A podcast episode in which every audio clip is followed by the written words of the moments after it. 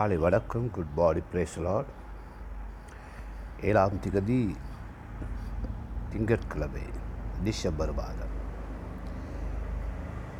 October மாதம் நாலாம் திகதியிலிருந்து இன்றைக்கு காலையில் வரைக்கும் சரியாக ரெண்டு மாதம் நாங்கள் லாக்டவுனுக்குள்ளே இருந்து இன்றைக்கு திறந்துட்டாங்க.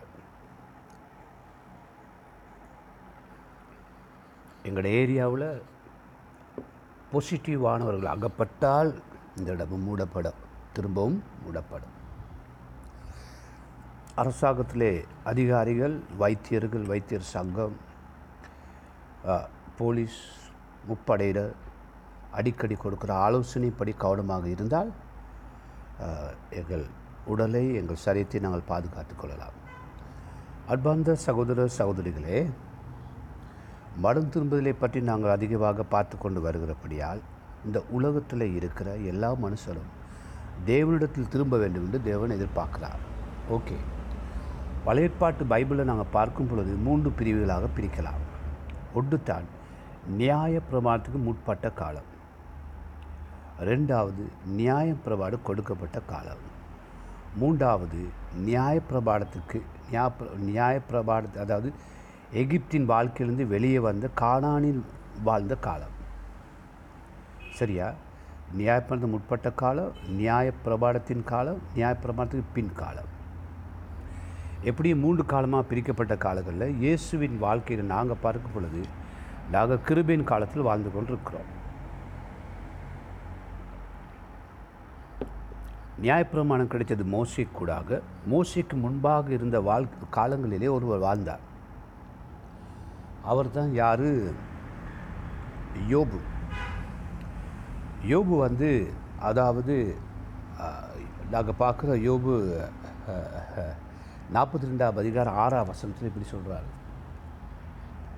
நாற்பத்தி ரெண்டு ஆறு.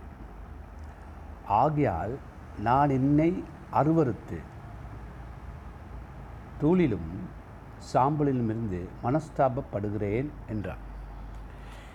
இந்த தூள் இந்த தூசியில் விழுகிறது சாம்பலில் விழுகிறது சாம்பல் அள்ளி தலைக்கு மேலே போடுறது மனம் திரும்புறது நியாயப்பிரமாணம் கிடைக்கும் என்பதாகவே இருந்த சடங்காச்சாரர்கள் ஆனால் அவர் தேவனிடத்தில் தான் மனம் திரும்புகிறாரு. பாருங்கள் அப்படின்னா என்ன? நியாயப்பிரமாணத்து முன்பாகவே முன்பே இருந்தே மனிதன் ஒவ்வொரு விதத்தில் தங்களுக்கு மதங்களை உருவாக்கி அல்லது தங்கள் விசுவாசங்களை உருவாக்கி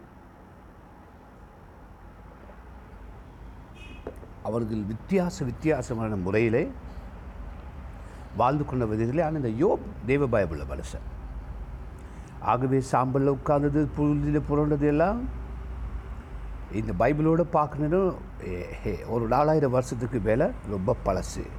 அட மனம் திரும்புகிறார்.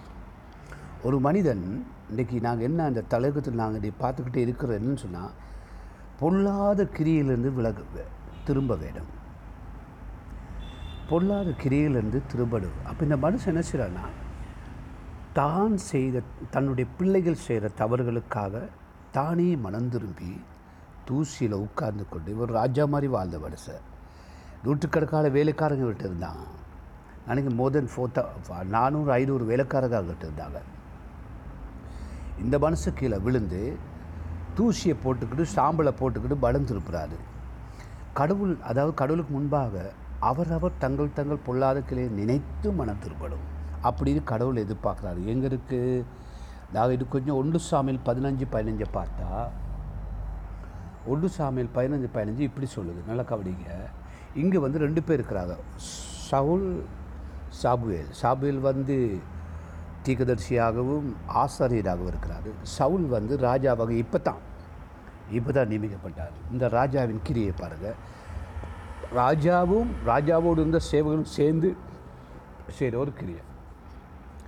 ஒன்று சாபியில் நாங்கள் பார்க்குறோம் பதினஞ்சாம் அதிகாரம் பதினாலும் பதினஞ்சும் பதினாலு இப்படி சொல்லுது.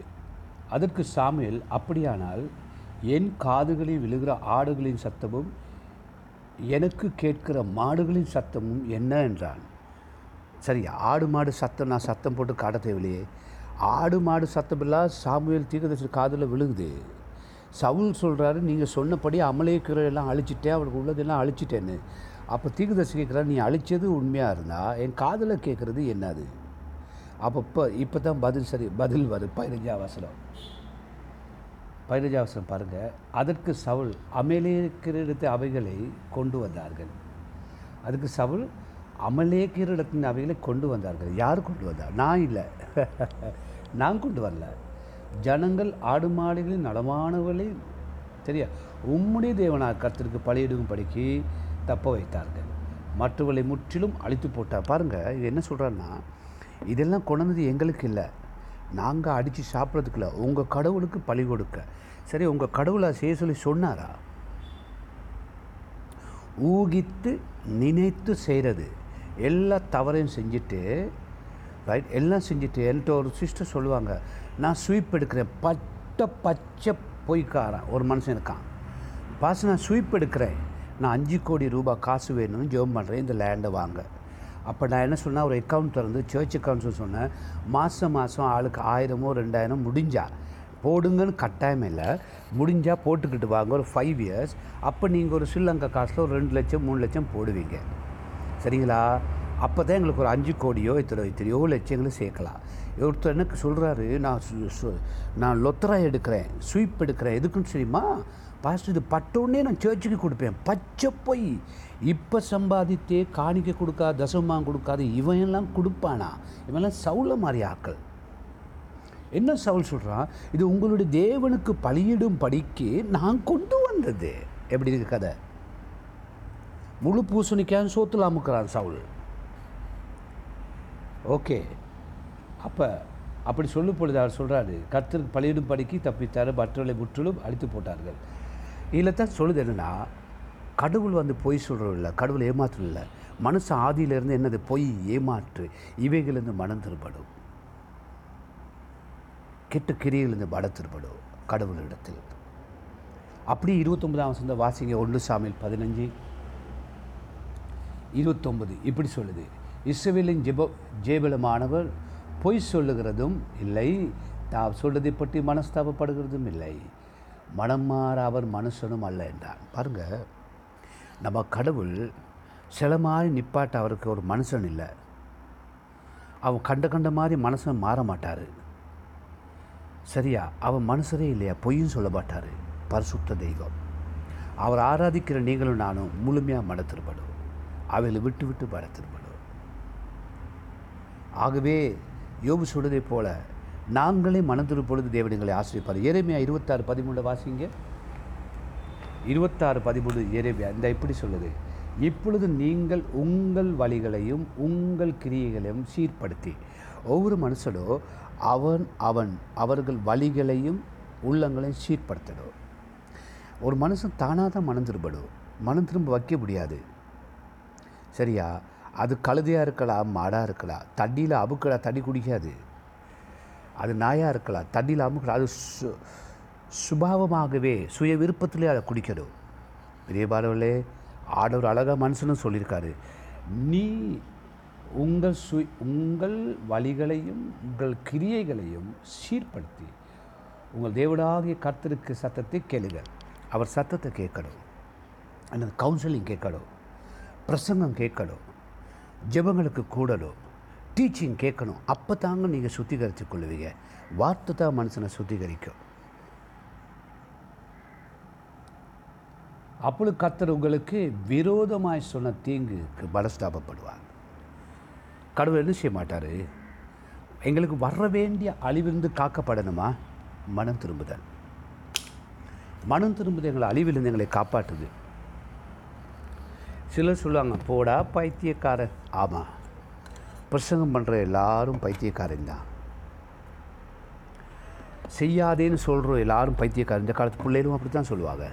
நீங்களாம் வயசு போடுங்க பழைய காலத்து கதையெல்லாம் சொல்லிக்கிட்டு இருக்கிறீங்கன்னு. மனம் திரும்புதல் வந்து ஆரம்பத்திலிருந்து கடவுள் சொல்லி கொண்டிருக்கிறார்.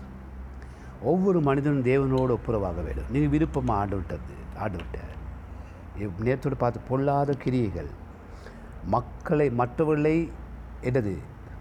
மற்றவர்களை உற்சாகப்படுத்தும் தவறு செய்ய உற்சாகப்படுத்தும் கிரியைகள் பிழை செய்ய உந்தும் கிரியைகள் அதே போல் ஒழித்து வைக்கும் கிரியைகள் அதாவது தன் தன்னுடைய உள்ளத்தை கிழித்து கொண்டு சாம்பல பூசின்னு மனம் திரும்பாத கிரியைகள்.